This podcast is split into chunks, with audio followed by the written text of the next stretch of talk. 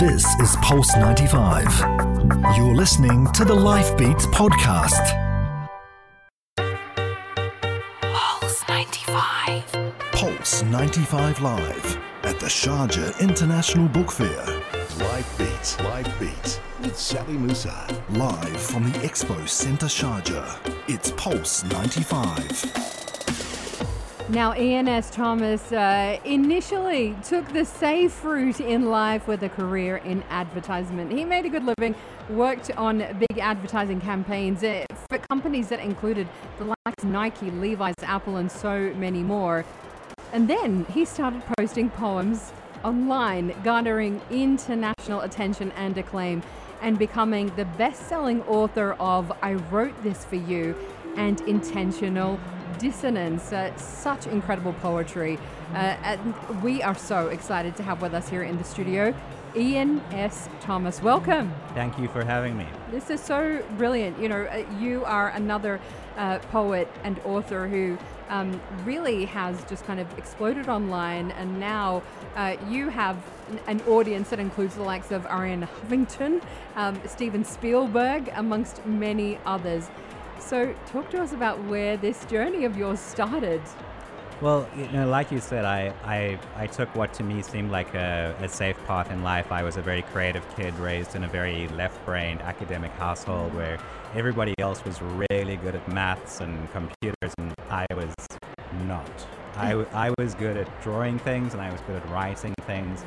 And it, I didn't really see a way forward uh, in life with it. I didn't have friends or family who were authors or artists or anything like that.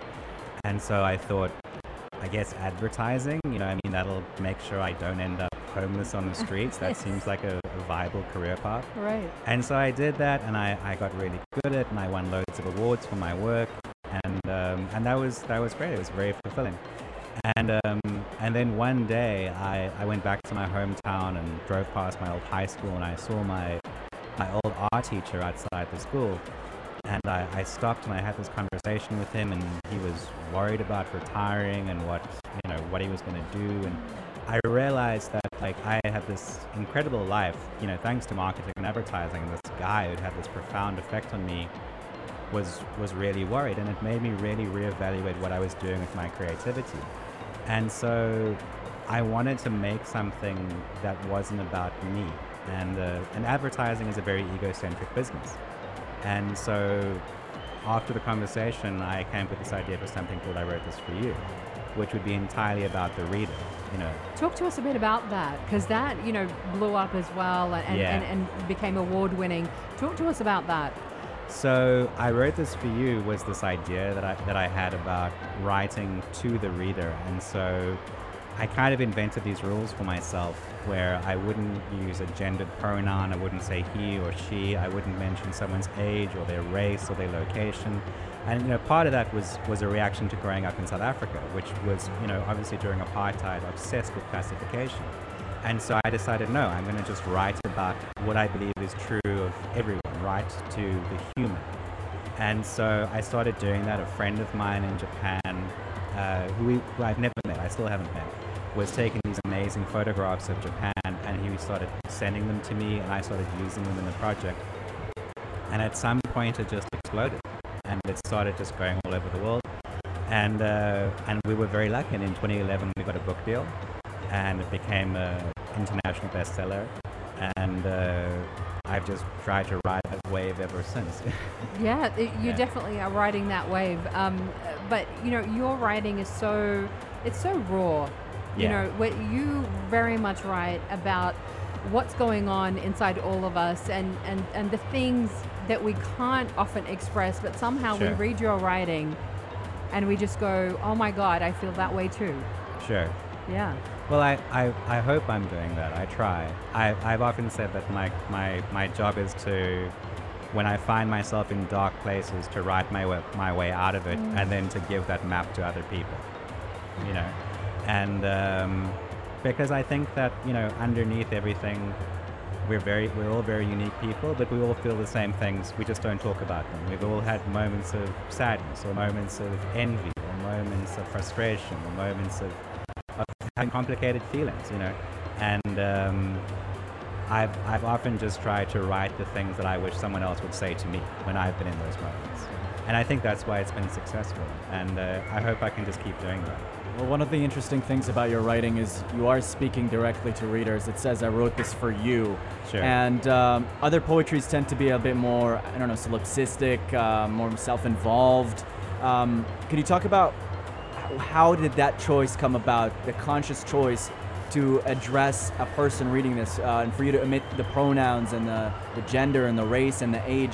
How did all these decisions, these choices, come for you? So, so when I was growing up, um, we were one of the, the, the first households in Port Elizabeth, my home city in South Africa, to have access to the internet. And my brother was a huge nerd and um, was very interested in the kind of the technical aspects of how does the internet work. And I was fascinated by the sociological, almost spiritual ramifications of it, of, of talking to strangers across the earth. Because, you know, before that, like if you wanted to make a long distance phone call, it was an incredibly expensive thing, and you you knew exactly who you were going to call, and you would talk very quickly. And back in those very early days, you were just talking to strangers, and the novelty of it was just the fact that you could talk to each other. And so I I was fascinated by that, and that became a huge influence on me in terms of, you know, part of what I do, I refer to as writing love letters to the internet, where, you know, these days it's changed. Now, you know, like, you know who your friends are on Facebook, you know who people are. But back in those days, there were like a few thousand people online. There yeah. wasn't a lot of people. Right at the beginning, and, yeah. Yeah, right in the beginning. And it was just the novelty of talking to strangers, mm. you know. And so that was a huge influence on me. Then again, you know, like I said, like, you know, being in advertising, being in this very egocentric kind of industry where it's all about what campaigns have you worked on, what awards have you won, where are you working. That's what and defines you. Yeah, yeah, in advertising, it's, yeah. it's it's it's that's that's kind of a big part of it, you know. And you're you're always feeling like you're, you know, trying to catch a train that you can't quite catch, you know. And so I decided as a reaction to that, as something that I could do in my own time that wouldn't be controlled by anyone else. No boardroom, no creative director, nothing. I would make my own art.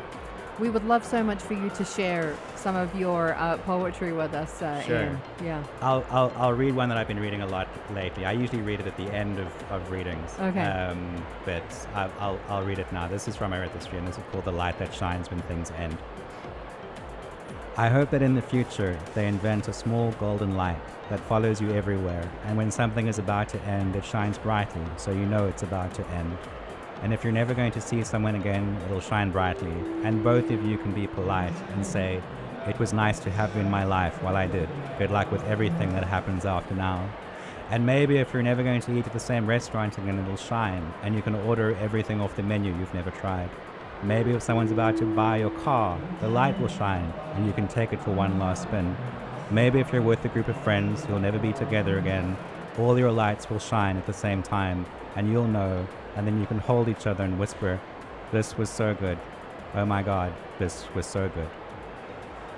Oh my God, this was so good. Iain S. Thomas is with us. We are here live from the Sharjah International Book Fair. We continue the conversation with him next.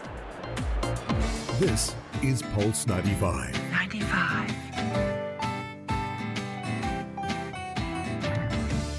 Keeping it local. Keeping it local.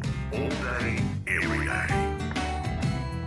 Pulse ninety-five. Heart of Sharjah. The power of the pen. The power of the pen. Open the book on some of the world's greatest writers at this year's Sharjah International Book Fair. Sarah Anderson is an American cartoonist and illustrator. Her comics are semi-autobiographical. They depict the adventures of her, her friends, and her pets. Her book, Herding Cats, won the Goodreads Choice Award in the Best Graphic Novel category in two thousand eighteen. Discover, meet, and hear from the world's best authors. The Sharjah International Book Fair, October thirtieth to November ninth at Expo Centre Sharjah. Visit S I B F dot com for all the fine print. Money makes the world go round.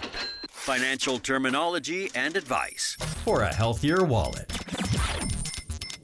When you take out a new loan to pay off existing liabilities or debts, it means you have made a debt consolidation. As a result, multiple debts are combined into a single, larger slice of debt, usually with more favourable payoff terms. These could include a lower interest rate, lower monthly payment, or if you've struck an ideal deal with your lender, both. A little bit fit or a little bit fat? Try some healthy eating tips and not diet tricks. You like munching behind the wheel? You probably shouldn't. Unfortunately, your waist will count it as a meal, but your brain won't. Just like some people have to drink a cup of tea after each and every meal, your brain will ask for food every time you're on the road. Keep a can of nuts in the car if you must. Eat right, stay light. More eating healthy tips coming soon. Every weekday from seven a m, grab a coffee and take a seat at the Morning Majlis. Join me, Ahmed Daoud, and me, Abdul Karim Hanif, for an overview of local and international news, along with the Emirates' latest business development. Plus, special features in the world of innovation and entrepreneurship. For the conversations that matter. And a show that's never afraid to have a good laugh. Take a seat with the Morning Majlis crew. Weekday mornings from seven, only on Pulse ninety-five. Get in touch. Call the Pulse ninety-five studio. six hundred, five five one, four four nine. S M S four two one five. Pulse. Pulse ninety-five. Pulse ninety-five live at the Sharjah International Book Fair. Life Beats, Life Beats with Sally Moussa. Live from the Expo Centre Sharjah. It's Pulse ninety-five. We are here with the poet Iain S. Thomas. His latest book is Every Word You Cannot Say. And Iain, off the air we've been talking about sources of inspiration sure. and everyday poetry.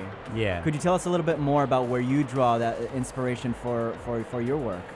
I think if you're a poet, um, there's something in your brain that when you see a series of words, they move you, and it shouldn't really matter where those words come from. You know, as I was saying earlier on, like when I was a kid, I saw the poster for the movie Alien, and it's got that tagline, you know, in space, no one can hear you scream. And like that's, it doesn't sound like poetry, but it's genius in terms of like the story that it tells. Yeah, it tells you, you know? Everything in one line. Yeah, I mean, if you look at like Nike's tagline, just do it. Like, like, is that poetry? You know, it's marketing, but like, you should be able to divorce the, the the magic of the story of the of those three little words and go like there's something really beautiful in that. Yeah. And um, you know, I think if you're a creative person, you're you just are a creative person. It doesn't really matter what medium you find yourself in. But writing for me has always been like there's this magic to it and there is this mystery to it. And if you if you move these little things like around, they suddenly become something more, you know. And the wonderful thing about writing as well is that it's accessible to everyone. It's not like making a film. If you're making a film, you need like hundreds of thousands, if not millions of dollars. You need access to all this equipment. Like writing for me has always been this magical thing that if you just play with things for long enough, they become something else, you know. Mm-hmm. Yeah. And, and accessibility as well in terms of uh, the readers themselves, because Um, there's a lot of poetry coming out that's almost unintelligible, uh, yeah. and you're on the other side of that in the sense that you don't do that. You speak more directly. Sure. Can you talk about that choice you made?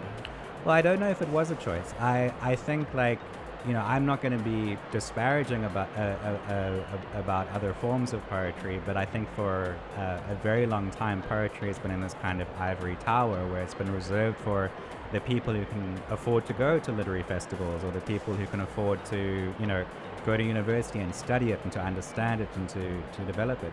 And why shouldn't somebody who works at a coffee shop be able to have something stuck next to the cash register that moves them? Why shouldn't you, if you're having a tough day as a mom, and not be able to find something on Instagram that makes you feel like you're going to be okay? Yeah, it stops you know? being exclusive to an exclusive yeah. group of people, an elite. Yeah. Um, yeah. Exactly, and that's what you you put out there. Um, yeah. I love so much that you also draw inspiration from your own kids yeah. as well.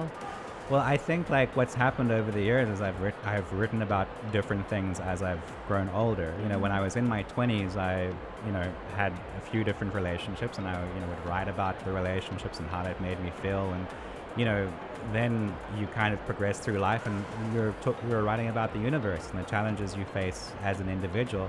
And now I'm nearly forty and I'm a dad. And, you know, the things that move me are are my kids, you know, like watching my kids grow and watching them them go through life. Yeah. You know?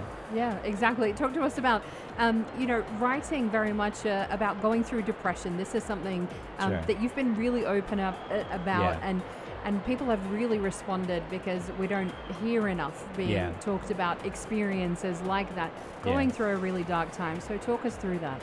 Well, I think one of the healthiest things that you can do if you find yourself in a depression or in a even an anxious space or whatever is to write, because I think it's it, writing allows you to have a conversation with yourself, you know.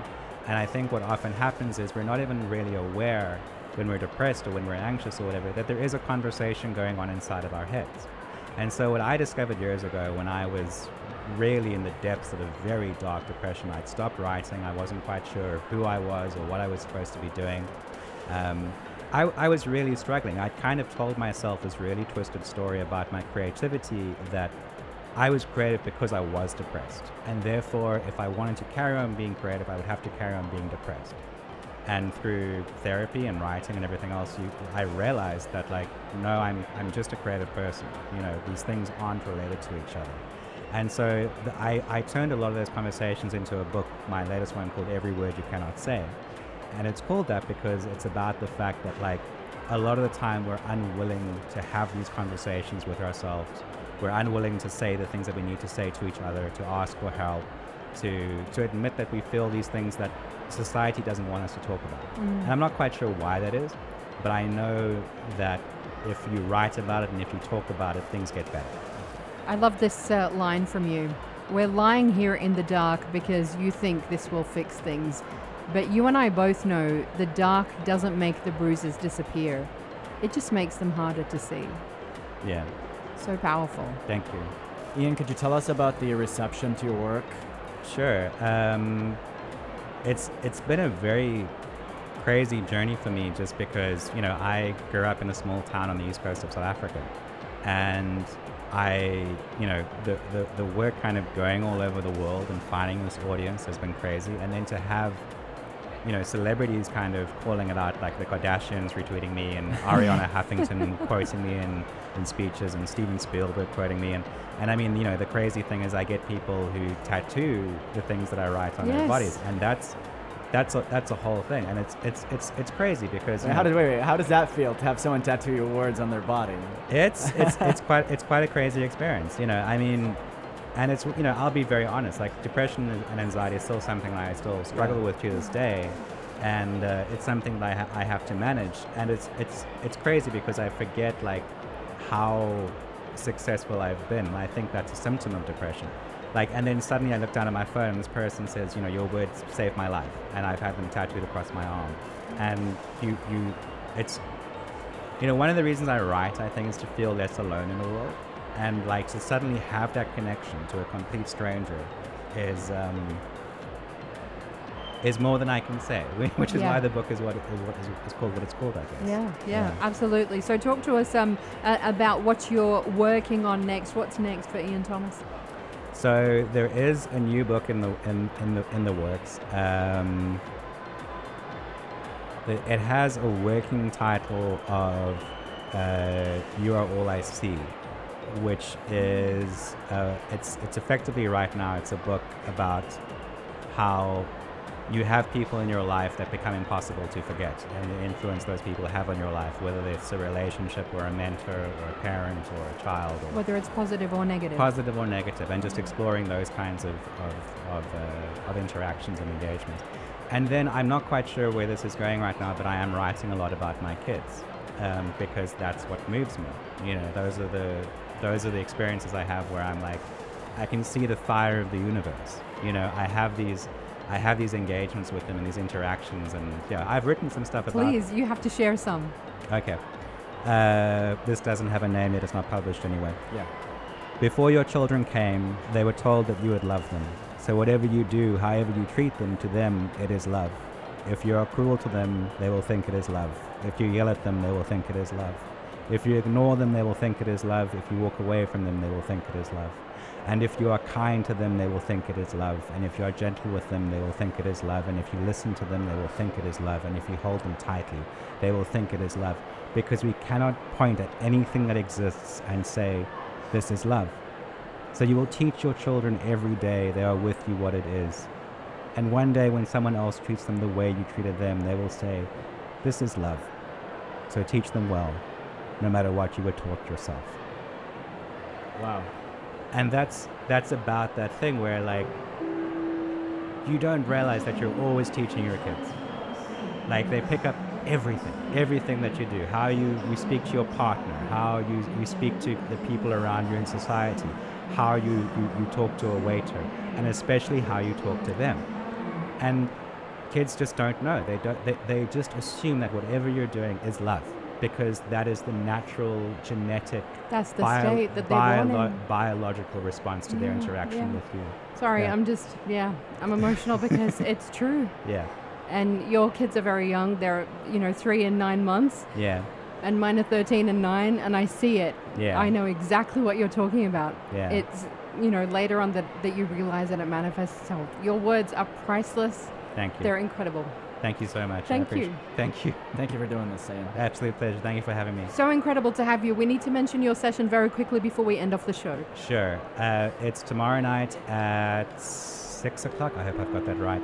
Uh, in Forum One, I'll be talking about uh, poetry and the future. Fantastic. You have to come down here, get here early, be there for Iain Thomas's session, hear him speak, hear his poetry, buy his books. Unbelievable. Thank you, Thank so, you much. so much. Thank you for having Thank me. You. That's it for us here on Life Beats for another day. We are going to be back with you again tomorrow from ten a.m. with the indomitable Stephen Ritz. Make sure you join us then.